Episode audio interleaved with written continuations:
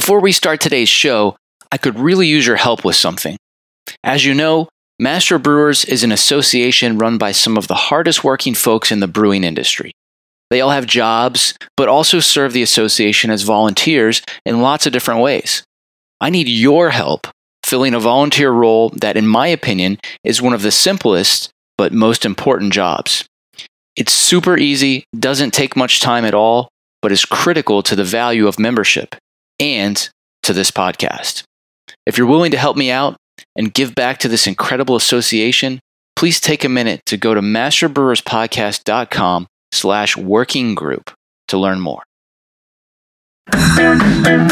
This is the Master Brewers Podcast, brought to you by the Master Brewers Association of the Americas, a volunteer organization dedicated to continually improving the products and processes of our membership since 1887. Let's go! Go! Go!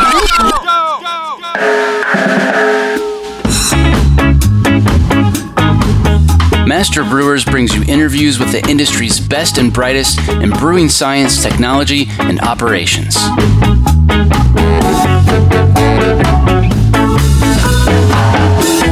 down, I'm moving too fast. This episode was made possible by the following sponsors. Discover more ways to enhance flavor and maximize beer yields with Salvo. Now available in varieties like Sultana, Trident, Lotus, Calypso, Cascade, and many more. Discover how Salvo can help boost your brew at hopsteiner.com. Additional support provided by... Every beer has a story, and that's why, for over 95 years, Gusmer Enterprises has offered a full line of solutions, including equipment, analytical instrumentation, and processing aids, all brought to you from leading suppliers and backed by strong technical support. For the solution to your story, go to gusmerbeer.com. And thanks also to... BrewNinja, a brewery software solution that streamlines your day-to-day operations, including inventory, accounting, sales, and compliance, so that you can focus on making great beer. Listeners of this podcast will receive a unique offer by going to getbrewninja.com and using the code BrewNinja21.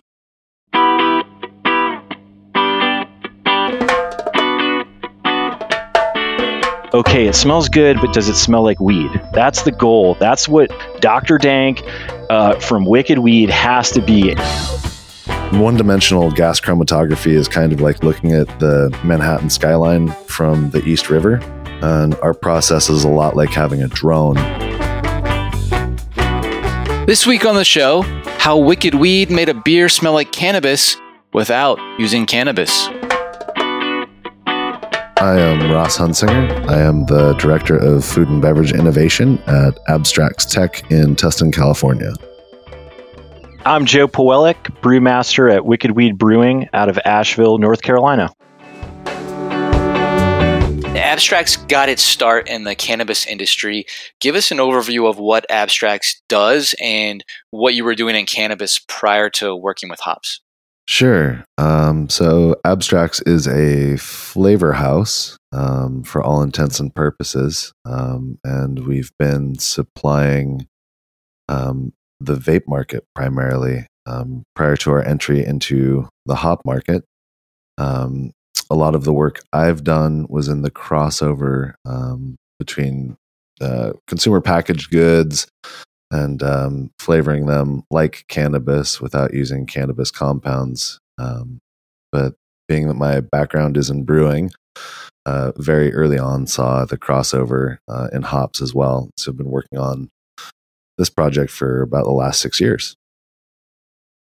This isn't the first time we've talked about terpenes on the show, but you better give us a quick refresher on what terpenes are and why we're interested in them. Sure. So terpenes are responsible for the way all plants smell. They're the volatile organic compounds that exist in every plant on Earth. Some plants use them as signaling mechanisms for pollinators, others for defense. There's all sorts of applications in the natural world. I like to say that's kind of like the secret language of plants and insects. There's a huge interplay between the two in the natural world. Through the lens of what we're talking about today, terpenes are what make both hops and cannabis smell and taste the way they do, part of the way they taste the way they do. So we've got Joe here from Wicked Weed. How did the two of you end up working together? Oh, wow. Well, I guess it takes us back, Ross, what, about 3 years since we started working together. And, you know, Wicked Weed was looking to do something like Ross was just saying, you know, be able to find a terpene, something to kind of boost us into the cannabis realm. And obviously through TTB, we weren't able to push anything other than hemp seeds through at the time. So once I started talking to Ross, we started R&Ding and doing benchtop trials here at Wicked Weed in our R&D department. And initially it was what you would expect, you know, big myrcene, a lot of like really high amplitude products that were some of the things that we volatized early in the brewing process, but there were little hints of what could be maybe recognized a little bit more than dank, whether it's a little bit more skunky, a limonene type approach. And so we knew that there was something there. And so I started that journey with Ross, kind of going back and forth on what can we use in the plant world that has these compounds. And so really for us, it was as much of a learning curve of trial and error until we finally landed on a few terpenes, or as we call them, natural flavors, to align with the TTB. But it's the beginning, and it was the beginning, and kind of still is the beginning, or the tip of the iceberg as we move through lots of different trials of how we're going to make this impactful and what it means. And so, yeah, about 3 years ago, Ross and I started down this what has become a very long and windy road, but also a very exciting and innovative road.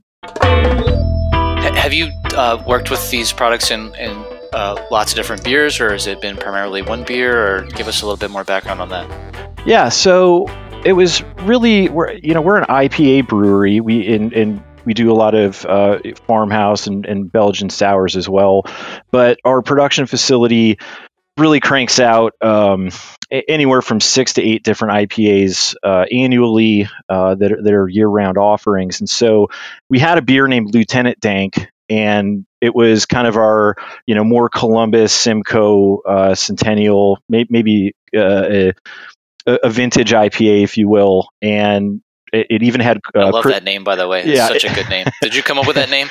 Oh no, I believe it was our head pub brewer at the time.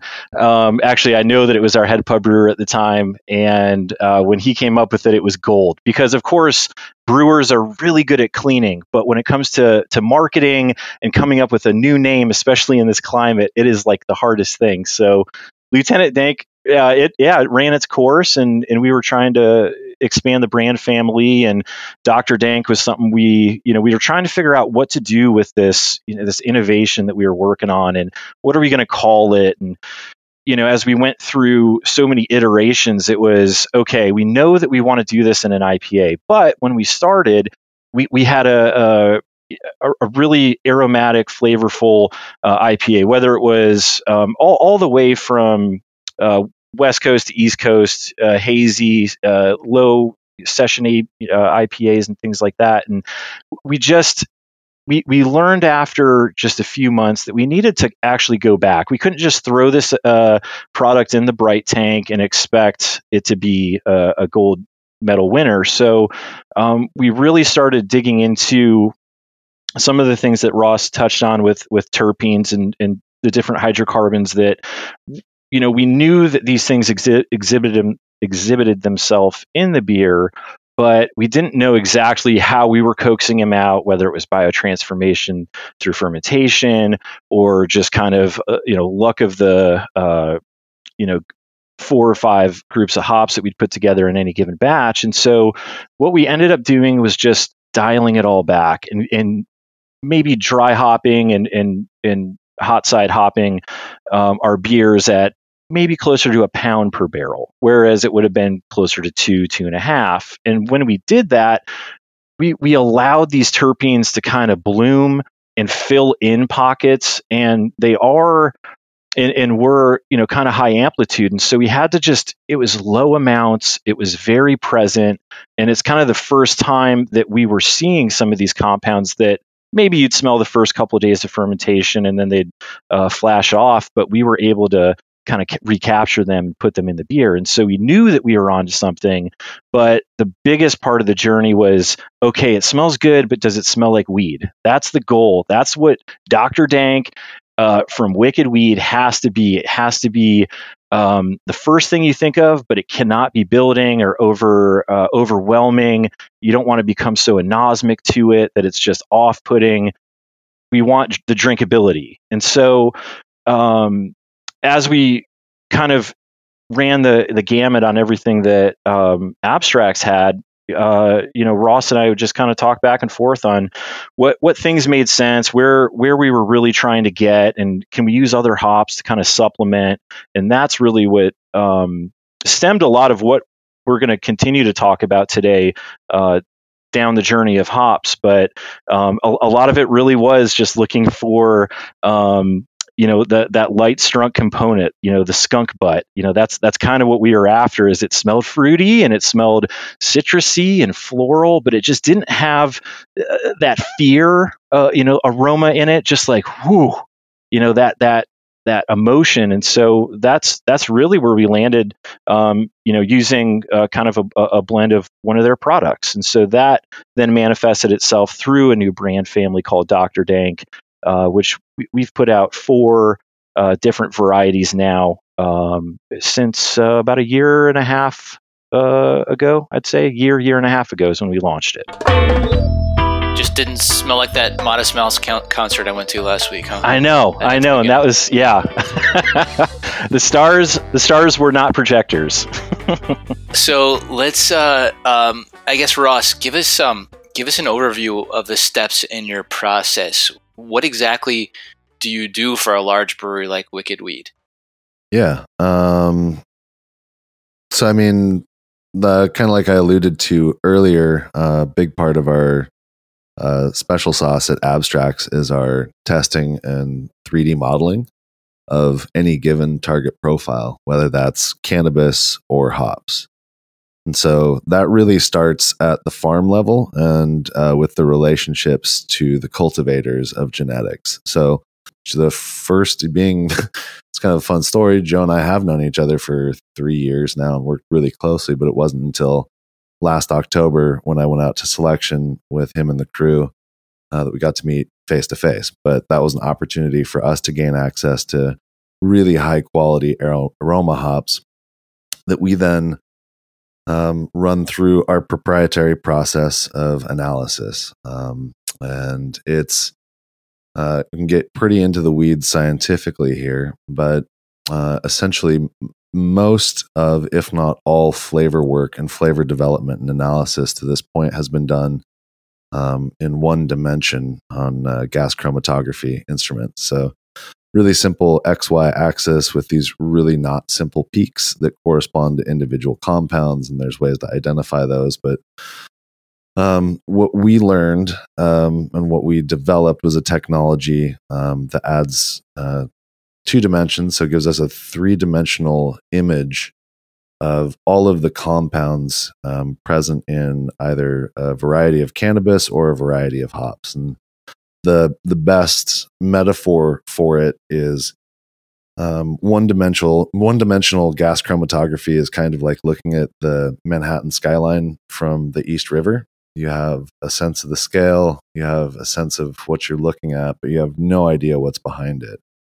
And our process is a lot like having a drone. We can go behind what you see in the first dimension all the way back and down and to the ground level. And so through that, we've identified 400 plus compounds that really haven't been used in flavor science or flavor development to this point. And that's why we're able to get such accurate, compelling results on recreating genetics outside of the plant in both cannabis and hops.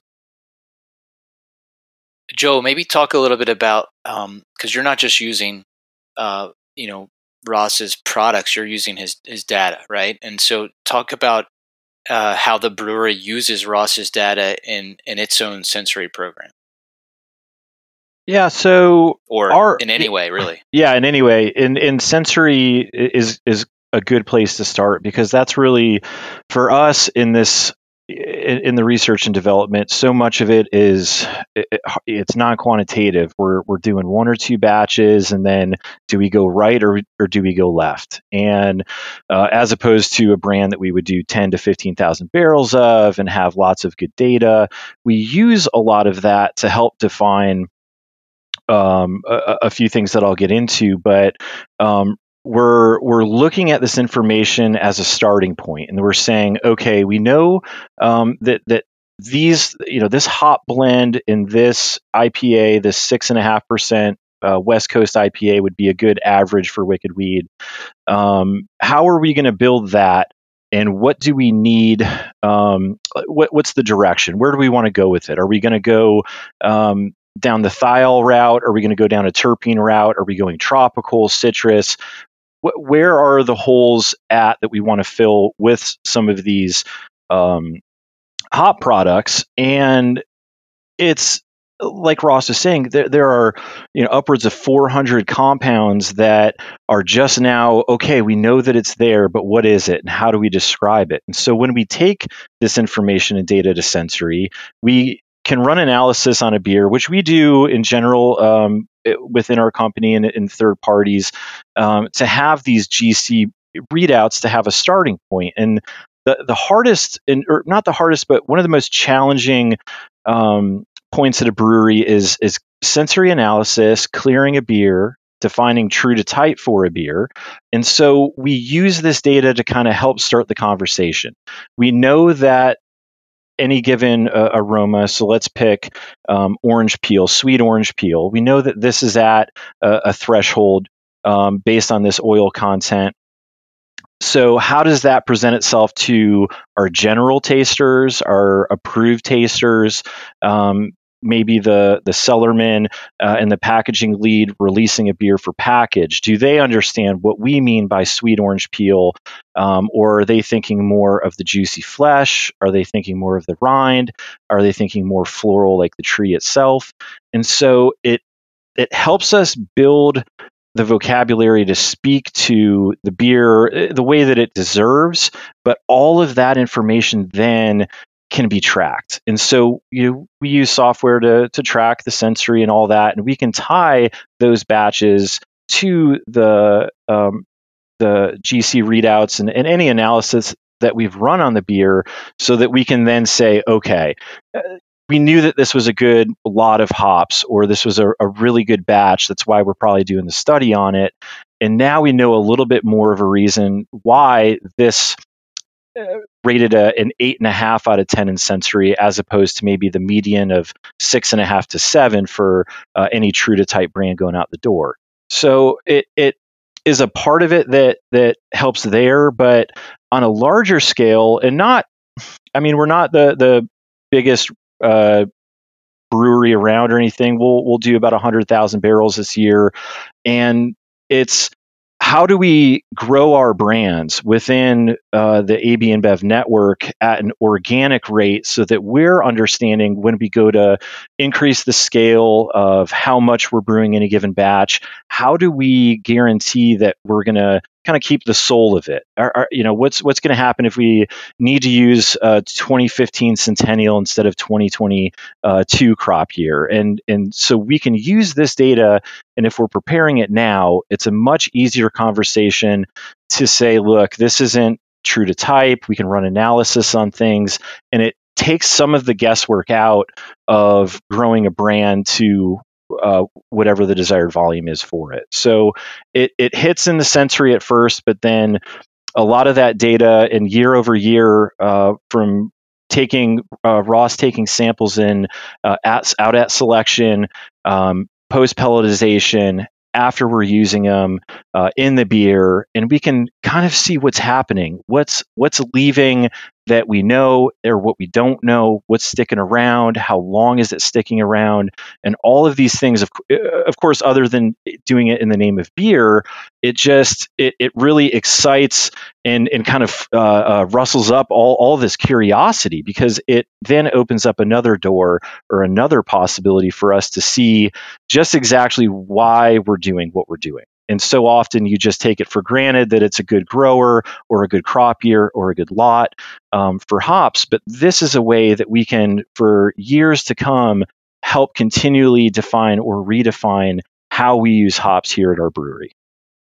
Yeah. And I, you know, personally, I've always, just to tie into that, is I really think the coolest thing for me as a beer and hop nerd is the fact that we're creating a living record.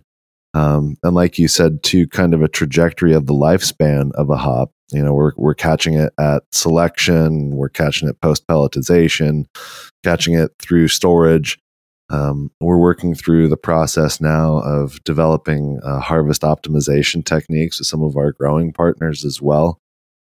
Actually putting this into the field because, like you say, this is kind of the first opportunity we've had to identify what makes each variety special and really speak to us, and then to optimize it from the agricultural side in the field, and then post fact to be able to put it in the bucket that it belongs, because we all know things expressed differently in different places, and that's fine. It's just about understanding what it is that's happening, and you know, maybe understanding how that fits better into your paint brush or your paint palette as a brewer.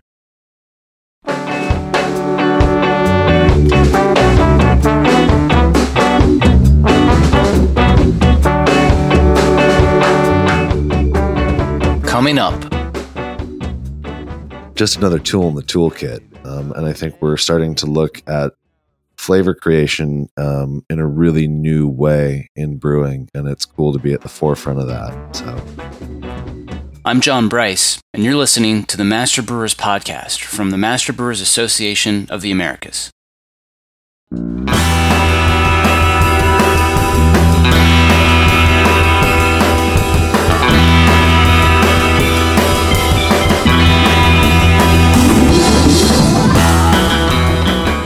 There's really only one thing that keeps this podcast going, and that's when listeners like you take the time to thank our sponsors. The next time you talk to a rep from one of these companies, be sure to thank them for their generous support. Get to know Proximity Malt. We malt superior, European-style, low-protein varieties grown close to home in Delaware and Colorado. Domestically grown, precisely malted to style. With our team of seasoned experts and two brand new malt houses, try what's really new in malt. Check us out at www.proximitymalt.com. Brew Monitor from Precision Fermentation works with your existing fermentation tanks to track dissolved oxygen, pH, gravity, pressure, temperature, and conductivity in real time from any smartphone, tablet, or PC.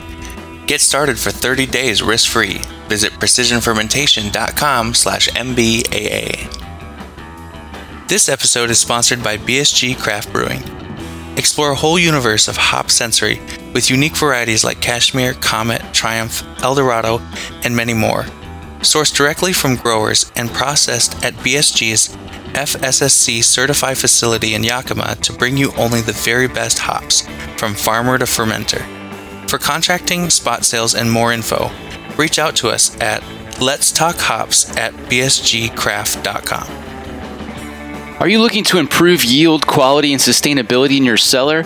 Alpha Laval has over 60 years of brewing experience offering centrifuges, de-alcoholization systems, yeast plants, and complete cold block cellar projects designed for the most gentle and efficient treatment of your beer, cider, hard seltzer, or other beverages. Let the leaders in brewing innovation help you meet your greatest production and sustainability goals. Visit alphalaval.us/mbaa to learn more. Thank you to Brewing with Enzymes by Novozymes. For commercial brewers, enzymes can ease filtration, eliminate diacetyl rests, meet attenuation targets, and optimize your raw materials to save on labor. If you're curious to learn more, head over to brewingwithenzymes.com and get 50% off with your first order using discount code MBAA.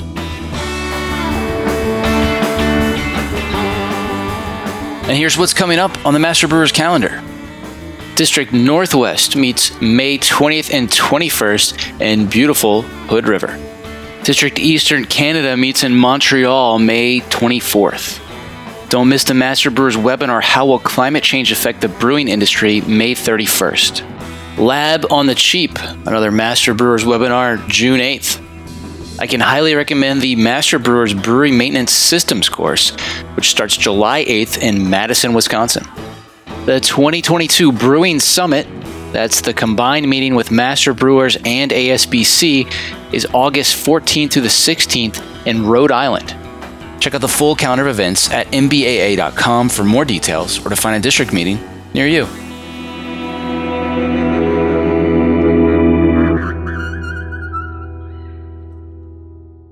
Now back to the show.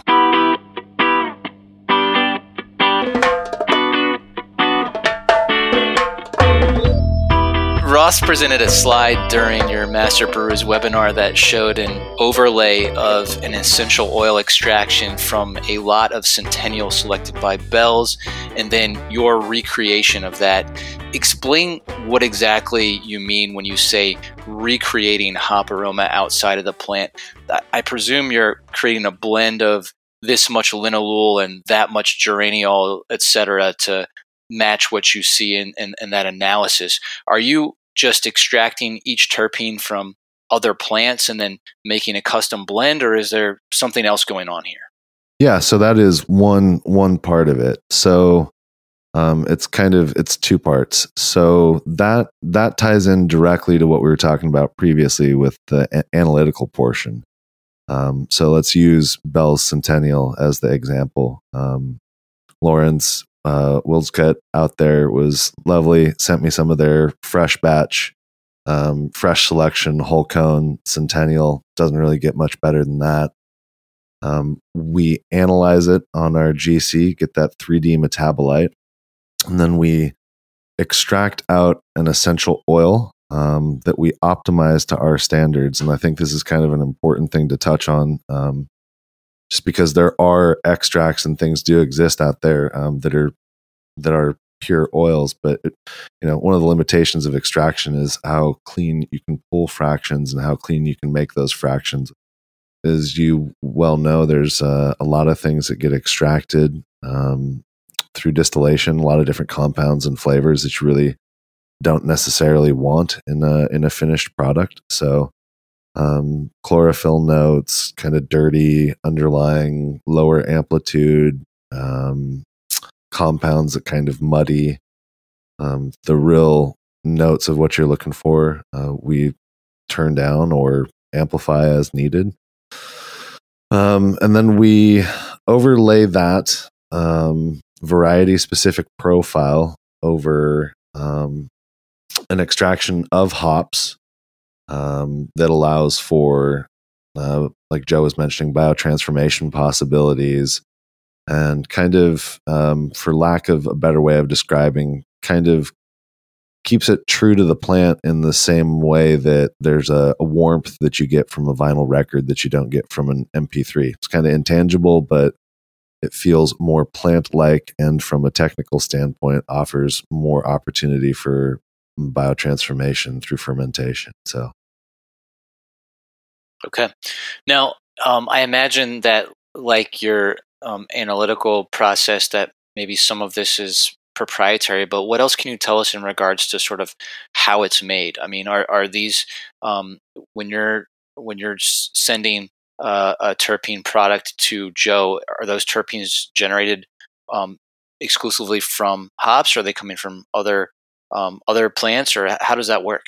So in the case of the hops, it's a little bit of both, right? So it's some hops and then it's some botanically derived terpenes. We also do offer, or are working on a whole hop offering with a couple of our different cultivation partners in the space. Really, it's been about developing our access to the raw feedstock to work with in that space. So for the hops, it's partially hop compounds, and then it's partially botanically derived terpenes and other flavor compounds. For the cannabis flavors, it is pretty much all terpenes and other flavor compounds. No hop compounds in that, clearly. So, Joe, in the webinar, you mentioned that because Ross's product is so concentrated, it can be a little tricky to do benchtop trials. Do you want to talk about that? Sure. A lot of the initial trials we were getting, and I love Ross's analogy with the analog versus digital, the record player versus the MP3, because it was so, in part because it was concentrated, we needed to use less probably than we did the first time, but it was also very defined what you were smelling. You weren't getting all of the orange, like I was saying earlier, you were getting just a piece of it. And so, and that really kind of led us down the rabbit hole of how we blended in our different hops to kind of get a little bit more amplitude out of it, in different amplitude. But those bench hops were the quickest way for us just to tincture with a pipetter, these very small amounts. And so really what it was is we were trying to do it in a 16 ounce pint, when in reality we needed to be doing it in a half barrel. We needed to be doing it on our 3 barrel pilot brewery, because it just, it not only is concentrated, but like some other products out there, some hop extracts, they just need to sit for a little bit. They just need to kind of mingle, spread out a little bit, sit in there in a bright tank for, especially in R&D, for a few days to see how it develops. And we always have to think forward 2-3 weeks from when our beer leaves our facility to when it gets to the customer. What are they gonna experience? We don't want it to be maybe what we experience when we dose some of these flavors in the bright tank. It's a little high amplitude, but in 2 or 3 weeks, it's had time to homogenize and probably oxidize a little bit, and then it's the true representation. And so it was figuring out where we're going to be in 2 weeks after package. How much do we put in now? Do we like what we put in now, and how does it present itself in 2 weeks aromatically and influential with the flavor? And so when we go to package a brand like Doctor Dank at the brewery, it is very, very aromatic. Everybody's looking over their shoulder, and it smells like a dispensary. But when we drink that beer after package, after 2 to 3 weeks, is when we really like tasting our brands for true to type. We find that when we crack the can, you have a very pleasant, yet assertive top note that is exactly what your intention is. And now I'm talking a little bit about cannabis, but this is very much leading into some of these optimized hop extracts that Ross is talking about, because we want to, think of a consumer cracking a can or cracking a bottle, regardless of if they're pouring it in a glass. The first thing that I always do is I just give it a little sniff. And that is your first impression. So we're working on developing some of these top notes to be exactly what our intention is. And some of these hop flavors really do deliver. And we're, again, really just figuring out what are the combinations that we really enjoy. What is the goal of this beer in a scenario like that? All right. Joe, talk about some of the early lessons you learned as you began trialing these products. I believe you have sort of a less is more type of example. Yes. A lot of, and it really stinks that we couldn't trial, with hemp or something early on, because it probably would have expedited some of our trial and error. But there were, several batches where, again, we would just have this really, really aggressive pine sol, just pine and orange in your face, just the opposite of what our intention was. And so really the takeaway was less is more, but really in the process, where does it need to go? Because we were doing this towards the end of dry hop. We were doing it in line, transferring to the bright tank. We were doing it when we get the all in the batch all in, and then dose it with a cellar keg. And even then, we were seeing some stratification. We were seeing inconsistencies throughout the package run. So then it delved into, are we going to recirc the tank? How are we going to approach this without, because we know they're so volatile, we don't want to throw them in the tank and then carb it from 255 to 26 and then flash out thousands of dollars for no reason. And that really, And that's the kind of the fun part of my job and R&D in general is we take a concept, but it's just as much developing a brand when it goes to a production, to our production facility, and we can work through some of these, just technical processes and see what works, what doesn't. There are metrics that we want to hit locally, and things that we're really trying to build out to be consistent. And so we have to have a safe process for all of it, and a repeatable process. And we struggle from time to time with a new brand where we're figuring it out, just like anybody does when they're brewing the same beer multiple times. But especially through a lot of the trial and error, and knowing that absolutely in brewing is you can always add more, but you can't take it away. And for that, I have 1,000 stories that usually need to be shared in person over a few beers, because I don't want to lose my job or disappoint my previous employers. But that's the beauty of these products, is that you're able to use such a small amount that you can just kind of do a benchtop, taste it, let it sit for a couple of days, have another one that's maybe twice the milliliters per barrel equivalent, and you're onto something. So the excitement of these different hot products that Abstracts is offering, it's going to help kind of uncover the veil, and we're going to really have clarity into how do we do this years from now? How do we do this if there are crop years that are subpar, we're not able to get the lot of Centennial that we had last year, things like that. And so it's kind of, as we grow, how are we able to blend all of these things together to keep the the line on the graph just straight and not see so many spikes. Cool. We haven't talked about thials much, which I presume are not part of the blends from Abstracts.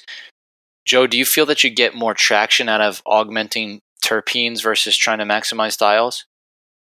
I don't know if I'm the right person to speak to this, but I am so deep in both terpenes and thials, and I'm glad that I had the introductory course with a lot of these terpenes to kind of understand the volatility, to understand just the very very soft, delicate products and compounds that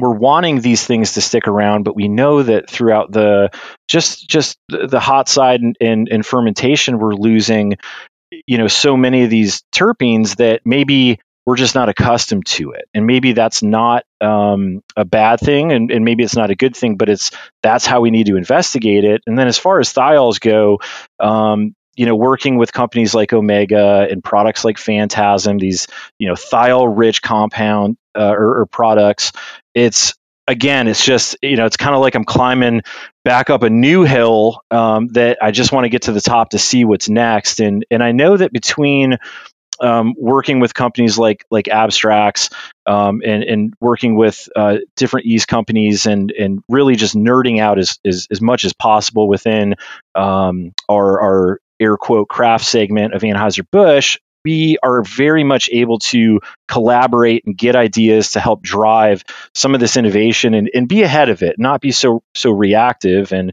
a lot of times, and our brewery will be 10 years old this year. We're just now getting to a point where we're able to produce enough that we're not just like trying to fill orders in a sense. It's okay, now we can really be putting the time, energy, and money into innovation, research, and development to be helping companies like Abstracts and smaller local yeast companies, and especially with thials, some of our local maltsters and different local, well, not so much local hop vendors here, but trying to figure out where we go next, because there are just a few recognize ingredients in beer, but we are so far behind as compared to the cannabis industry on what we can unlock. And it's just up to us to figure out how we're going to unlock it so that we can, again, speak to beer and protect it so that, future generations can have access to the same flavor profiles or even better, new and innovative flavor profiles for beer. So Ross, I correct me if I'm wrong. I assume that your products don't have vials in them, but I'm guessing that your instrumentation probably is allowing for maybe a different perspective on analysis of thiols. Do you want to talk about that at all? Yeah. I mean, we have a super wicked thiol detector on our machine, on our instrument. So that's definitely something that does go into it. And again, I think what we offer in that department, there are minor sulfuric compounds outlying sulfurs, and there are some thiols in what we do, in the hop stuff. Really though, the biggest opportunity there, and kind of what Joe is speaking to, I think, is the whole hop and identifying the compounds that are, for lack of a better term, most ripe for picking. And I am a personal huge fan of stuff like Phantasm. I am a complete nerd for all of the beers that folks are making with them. I think it's radical stuff, and I think they're looking at it in the right way because, you know, again, I really do look at every product on offer in the space as just another tool in the toolkit. And I think we're starting to look at flavor creation in a really new way in brewing, and it's cool to be at the forefront of that. Yeah, I agree. I just want to bring that back to something that Joe mentioned earlier. I believe you've got to put natural flavors on your label when you're working with these products. Correct me if I'm wrong about that, but Joe, how was that much of an obstacle for you to overcome? Was it really just not that big of a deal? Maybe talk a little bit about, those decision points and sort of the, how that process unfolded. Yeah. So, luckily when the Farm Bill passed, we were able to really increase hemp production, and there were a lot of, I don't want to say illusions of grandeur, but it was like, all right, we can put hemp on the label, terpenes, all these things, and really the TTB isn't recognizing hemp as an approved ingredient for beer other than hemp seeds. And so it was, and first of all, it was, how do we get a water soluble product? And these non-ethanol flavorings, NEFs, it's really, how do we get work with a company to get a flavor ingredient data sheet or a FID, and that is what we would present and attach when submitting a formula. And I think that because there is more a watchful eye, we're a part of a bigger parent company, there's definitely more legal action and all that stuff. So, we weren't going to risk putting terpene on anything. We weren't going to risk putting hemp on a label. And so it was just a bunch of different iterations. And to kind of speak to our stubborn nature here at Wicked Weed, it was like, okay, let's try and get through just, what would be probably the most aggressive way, and let's do it the way we want to say it and present it, and then we just chip away and work backwards from that. And so it then just became sure, we could do say natural flavors. Really, it's as much as and important as a label is, and brand identity and all that. I am a brewer, and so I don't care what the label looks like. If I like the beer, I'm going to drink it again and move on with my life. And so that was kind of the motivation on our end. Is we have a killer product that we want everybody to try, and hopefully it motivates them, especially in the brewing community, to keep this going, because this is just the beginning of, and working it through the TTB. Sure, it was somewhat of a challenge, but once you kind of figure out you know, the right process and you know, kind of the steps to get a brand like this certified, approved for a label application, then we were just on it from there. Yeah. Yeah, I'm with you on that. I think, you know, you meet some brewers that are, you know, they wouldn't dream of putting natural flavors on their label. And then you meet others that, you know, are fine with it. And I'm with you. I think it's all about the quality of the product. And I think in the end, most consumers don't care as long as it you know, it's a quality product, it tastes the way they want, and you know, and of course, you know, price point and all these other things. But mm-hmm. I think at the end of the day, they don't really care so much about that. But that's just my personal opinion. Joe, I just wanted to. We didn't talk a lot about sort of addition points. You know, how you're using these types of products. And I don't know. Did you want to comment at all, sort of on? I think you alluded to sort of using this a lot in bright beer, in the bright beer tanks. Right. Do you have you considered or have you trialed other parts of the process? And maybe comment on that a little bit. Sure.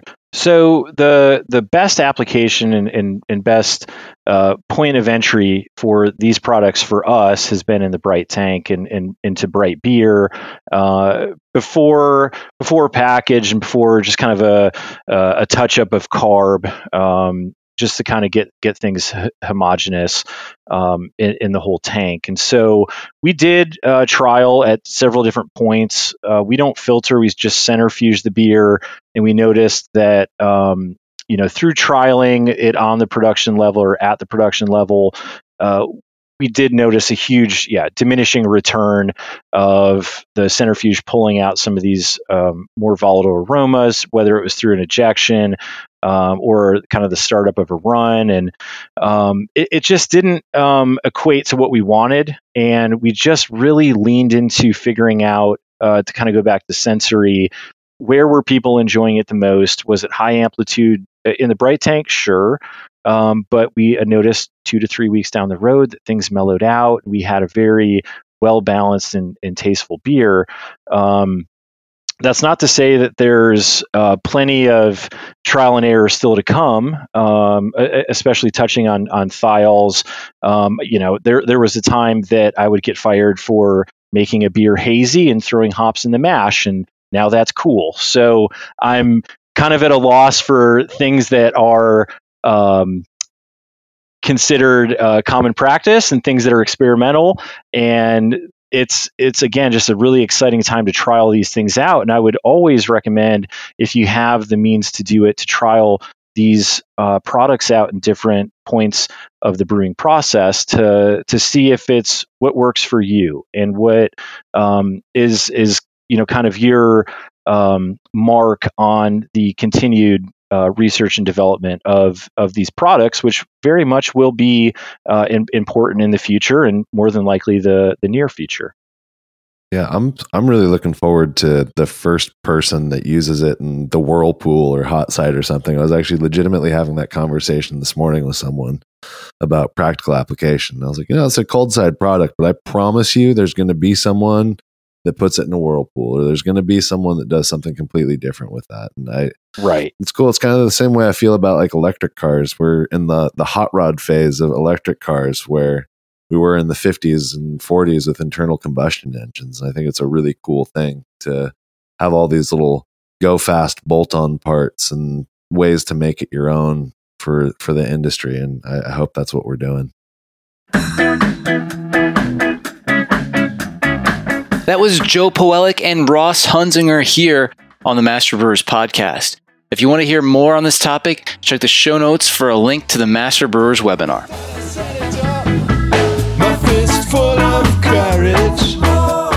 Are you enjoying the Master Brewers Podcast? Let me tell you about a simple way you can help us keep making more. Take a minute to thank our sponsors.